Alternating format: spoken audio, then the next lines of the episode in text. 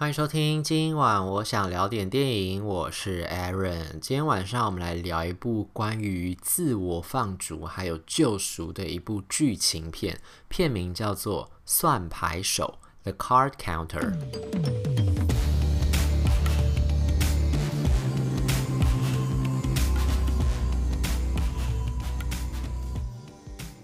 算牌手这个故事算是一个非常非常单纯的一个剧情片啦，像我那个时候在看的时候，乍看之下，你看他片名讲算牌手，你想说是关于赌博吗？是不是在讲牌桌上面的一些故事？确实，这个故事是主要场景发生是发生在玩扑克牌的牌桌上面，可是他其实主要讲的故事跟赌博本身没有什么太大的关系，而是在讲关于主角的一个故事。主角就是这一次是 Oscar Isaac 所演的这个主角叫做泰尔。泰尔其实本来是一位职业军人，这是我们故事后面才知道。其实从故事一开头的时候，我们其实不太知道泰尔的身份是什么。可是从故事一开始的时候，其实就是 Oscar Isaac 演的这个角色嘛，他就一开始在讲独白的时候，我们就看着画面配着他的独白，他在介绍整个故事，讲他自己的心路历程。他开始其实讲的跟赌博、跟军人身份什么都没有关系。他一开始讲说，他没有想到他自己会是一个适合坐牢的人。就他本来以为他很受不了牢狱里面很无聊的生活，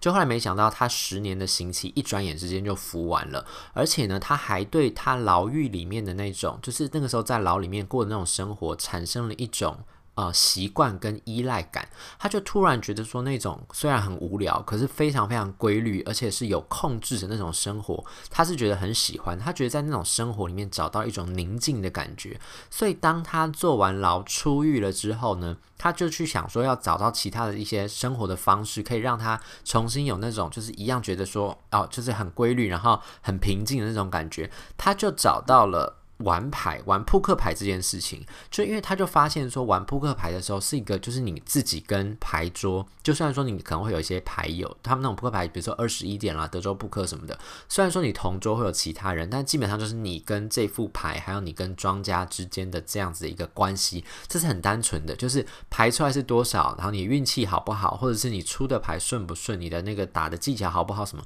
就这样而已。就是它是一个非常你说你要说自闭也可以，它其实就是不太需要跟人互动，你是可以完全不讲话，你就是默默的看着你的牌，你都不要讲的话，你就一直一直玩一直玩一直玩一直玩就好了。所以他从这样子一个规律里面呢，他就觉得找到了，他那个时候觉得说他在牢狱里面找到那种平静感，所以他就开始玩牌，他就变成一个职业赌徒，他就流连于美国的各大赌场，他就开着他自己的车在美国各大赌场之间跑来跑去，就是玩扑克牌。然后就到了一个地方，就进到那个扑克牌啊，进到那个赌场里面，就在坐在牌桌上面就一直玩，整天这样子玩，玩了一天就是每天都玩上三百六十五天，一天可能玩个七百个小时。玩完之后，可是呢，他在玩的这个过程里面呢，其实他都没有什么赚钱。就是刚才不是说这个片名叫做算牌手嘛，所以其实他是会算牌的，他会算牌。其实算牌这件事情，就是在那个呃，我那时候有查一下，因为之前就有听新闻或者是有人在讲，就说什么你去赌场玩的时候其实是不可以算牌的。我本来以为是说算牌是一个什么违法的事情还怎么样，就我本来没有很了解啊，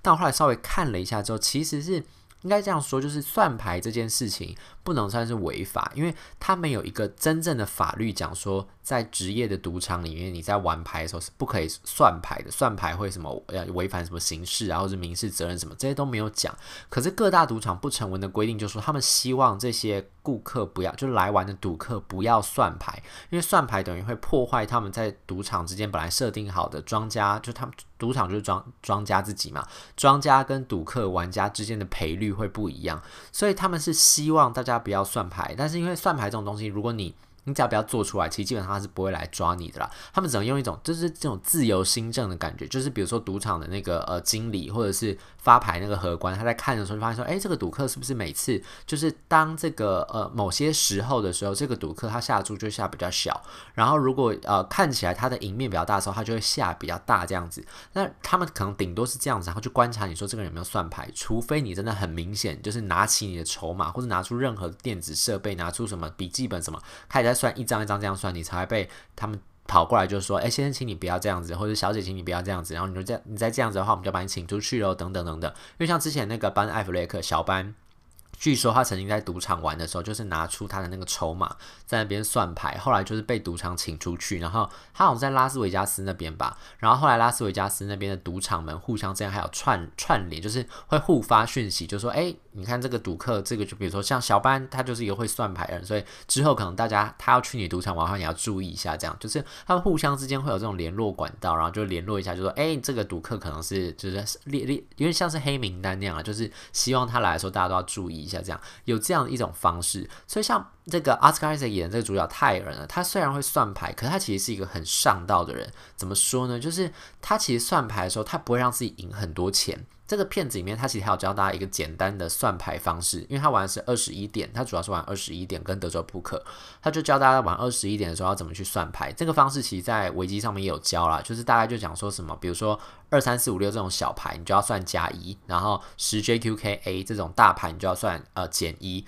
然后你就是每一局他发了什么牌之后，你就是看那个点数，然后你就加起来之后，加加点点加起来之后，你再去除以那个。他那个荷官旁边会放很多叠牌嘛，因为他玩很多次那个二十一点，很多叠牌，你再算一下里面大概有几副牌，你再除会得到一个数字，他们说那个数字叫做真数。这个数字如果越大的话呢，就代表说呃庄家的输面越大，玩家的赢面越大，就庄家越来越有可能赔钱，就可能他到时候一直发牌的时候，庄家会爆自爆这样子，所以就是你就可以下注下越多，这样就是有一个抓到一个简单的规律啦。他就靠这个方式呢，就在赌场里面就是赚钱，可他每次呢都不会赚很多钱，他都是见好就收。当这个荷官或者是赌场的经理发现说，哎，这个玩家好像越来越赚越来越多钱的时候，他就会收起来说，啊，谢谢谢谢，我就离开这样。他每天只赚上一点点钱，甚至有时候可能他在这个赌场里面赌了一整天之后，他可能都没有赚多少钱，可是他就这样日复一日做这样的事情。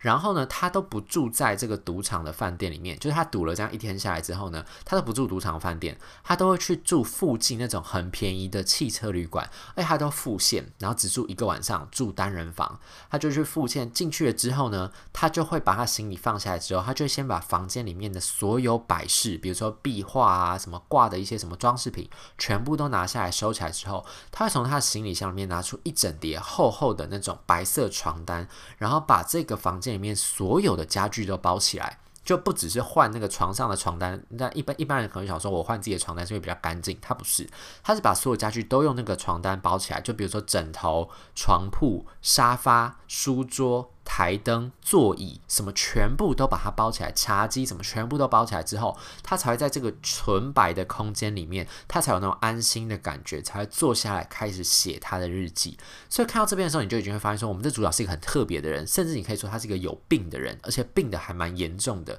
就是你不知道什么原因，这个主角要选择这样一种生活方式。一方面他就是以赌博为生，可是他又不是为了要赚大钱，他也不觉得这件事情很有乐趣。像你在看那个画面里面，他在赌牌桌上玩牌的时候，他就是很专注的看他的牌，然后思考他要出什么牌，他没有从中得到任何的乐趣。然后刚刚也说了，他就是每次只赚一点点钱，他就离开了，他也不是为了赚大钱要去做这件事情。所以这个时候观众可能就会好奇，就是说到底这个主角为什么要进行这样一个活动，他这样去玩那个牌到底是什么意思，他每天为什么都要这样玩牌，到底他的秘密是什么。因为你到这边你就会觉得说，这个主角一定有什么故事，然后因为这个故事迫使他去做出这样子的一种行为。而且呢，他这样是有点类似近乎病态，甚至你看后面你就觉得说，这根本就是一个很痛苦的生活，是一种像苦行僧一样的生活。为什么他要选择这样的生活，在电影的后半遍其实就会慢慢就会讲到，就是说其实呢，他原来是一个那种职业军人，刚刚有说了职业军人呢，然后他后来才知道说，原来他关呃他被抓去关，就是因为他违反了军法。可违反是什么军法呢？原来就是他是一个会虐囚的人。就大家如果有印象的话，之前不是呃那个阿富汗战争啊、中东战争之后，就是美国进到中东地区之后，就抓一些恐攻分子之后，他们会把恐恐怖分子运到他们自己的那种呃算是集中营、拘留营啦，不是集中营，拘留的地方之后，他们会对他们进行拷打，要问他们一些讯息嘛，问他们情资啊，关于恐怖攻击这些情报。然后这些军官就会有传出那种种虐囚的事情。大家如果之前有印象的话，像很出名，像那个什么 Guantanamo Bay 嘛，像那个地方其实就是在那些地方，他们有很多非法拘留，他们觉得有嫌疑的人就抓来就非法拘留之后，用那种不人道的方式，比如说水刑啊，或者其他那种方式去羞辱他们，然后取得情报。这事情后来被爆出来之后，这很多军官其实都陆陆续续就是受到军法审判，因为他们其实违法他们自己的职业道德的守则嘛。然后呢，我们的主角泰尔其实就是当初就是这样一个人，可是他其实一开始并不是想要成为这样一个犯法虐囚的人，他之所以会变成这个样子，纯粹是因为他那时候进到军队里面之后，上级就交派给他一个任务，就说你现在就去当一个去拷问犯人犯人的人。然后呢，那个时候军队还请了另外一个顾问，这个顾问就是威廉达佛演的一个，他算是外部的那种教官，就是来帮这个军方去进行，他们有很多这种民间的顾问公司嘛，来帮军方去优化他们的那个拷问程序。然后优化的意思就是交给他们很多其实是不合法的那种拷问讯息，比如说就是不让那些囚犯睡觉，然后很吵杂的声音一直吵他们，或者是放狗吓他们，很凶那种狗去吓他们，军犬去吓他们，要不然就是让他们脱光光，然后性羞辱等等等等这种很不人道的方式。然后当时因为在那个军队大环境里面，所以我们的主角泰尔其实没有太多的选择的，所以他就只能跟着这些呃指令去做，甚至在做这些指令的时候，他等于有一点点像入魔的那个样子，就是在这个情况情境里面，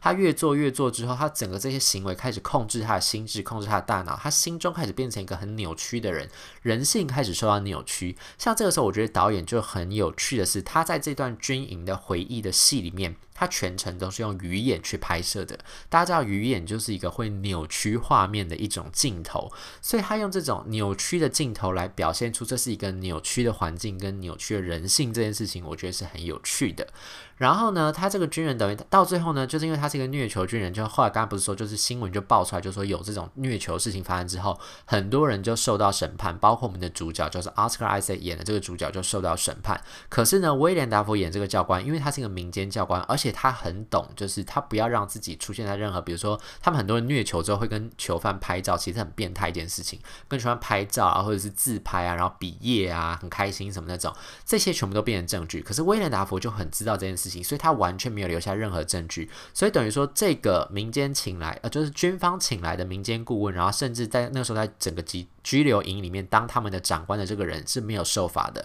可是像他们这种小官，像 Oscar Isaac 演的这种小军官就被审判，然后判了很重的刑，所以他才会入狱。然后入狱之后，他才开始回过自己的心智，才发现说那个时候在那个整个环境里面，他做的是多扭曲、多么变态的事情。所以他后来出狱之后，才会开始去进行这样一种类似苦刑的这个方式。他想要让自己为过去所做的事情做一个类似那种赎罪的样子。可是呢，其实这个赎罪的过程，他也不知道什么时候才会终止，他也不知道什么时候才会停，因为你过去做下这些事情，做了就已经做了，那你不可能不做这件事情，你只能终日活在这种懊悔里面，然后你也不知道怎么样才可以把这件事情就是导正这件事情，因为已经过去的事情是没有办法改正的，所以你就只好日复一日的，你不知道怎么继续进行你的生活，你只能进行，就你只能去在牌桌上面去一直做这样的事情，好像在惩罚自己这样，但你也不知道到底是做给谁看的，然后谁会出现来原谅你。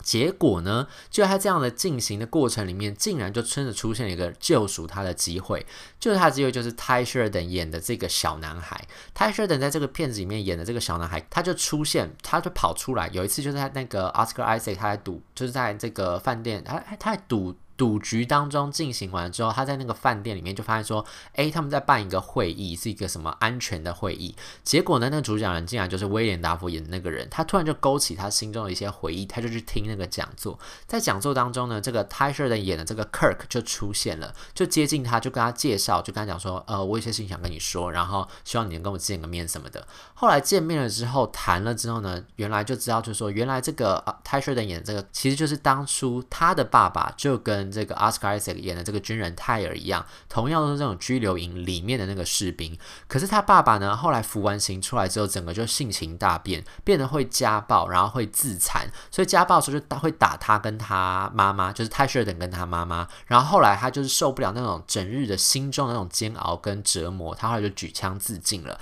所以等于说泰舍顿他们家就是因为他爸爸那个时候当军人，然后变成了这样一个拷问官之后，性情大变，所以呢就是害得他们家家破人亡这样。所以泰顺人一直就觉得说他就觉得那个威廉达佛演的那个让这些士兵变成那种呃恶魔一般的居啊、呃、拷问官的这样子一个人就是罪魁祸首，所以他想要找威廉达佛复仇，可他想不到别的办法。在这个时候就是看到了这个 Oscar Isaac 之后，就想到说，哎，就他就觉得他应该就是这个也是这个受害者，然后他应该也对威廉达佛有很多的恨，所以他就去找他，就跟他说，你要不要跟我一起去报仇？然后呢 Oscar Isaac 其实他心中已经放下过去他对于过去那段事情，比如说威廉达佛教他这些事情的那种仇恨，他现在在他现在需要做的是跟自己的过去和解这件事情。所以呢，当这个 Ty Sheridan 出现的时候，他突然找到一个和解的机会，他突然就觉得说，如果他能够用他的一个方式去把这个年轻人的后面的人生拯救回来，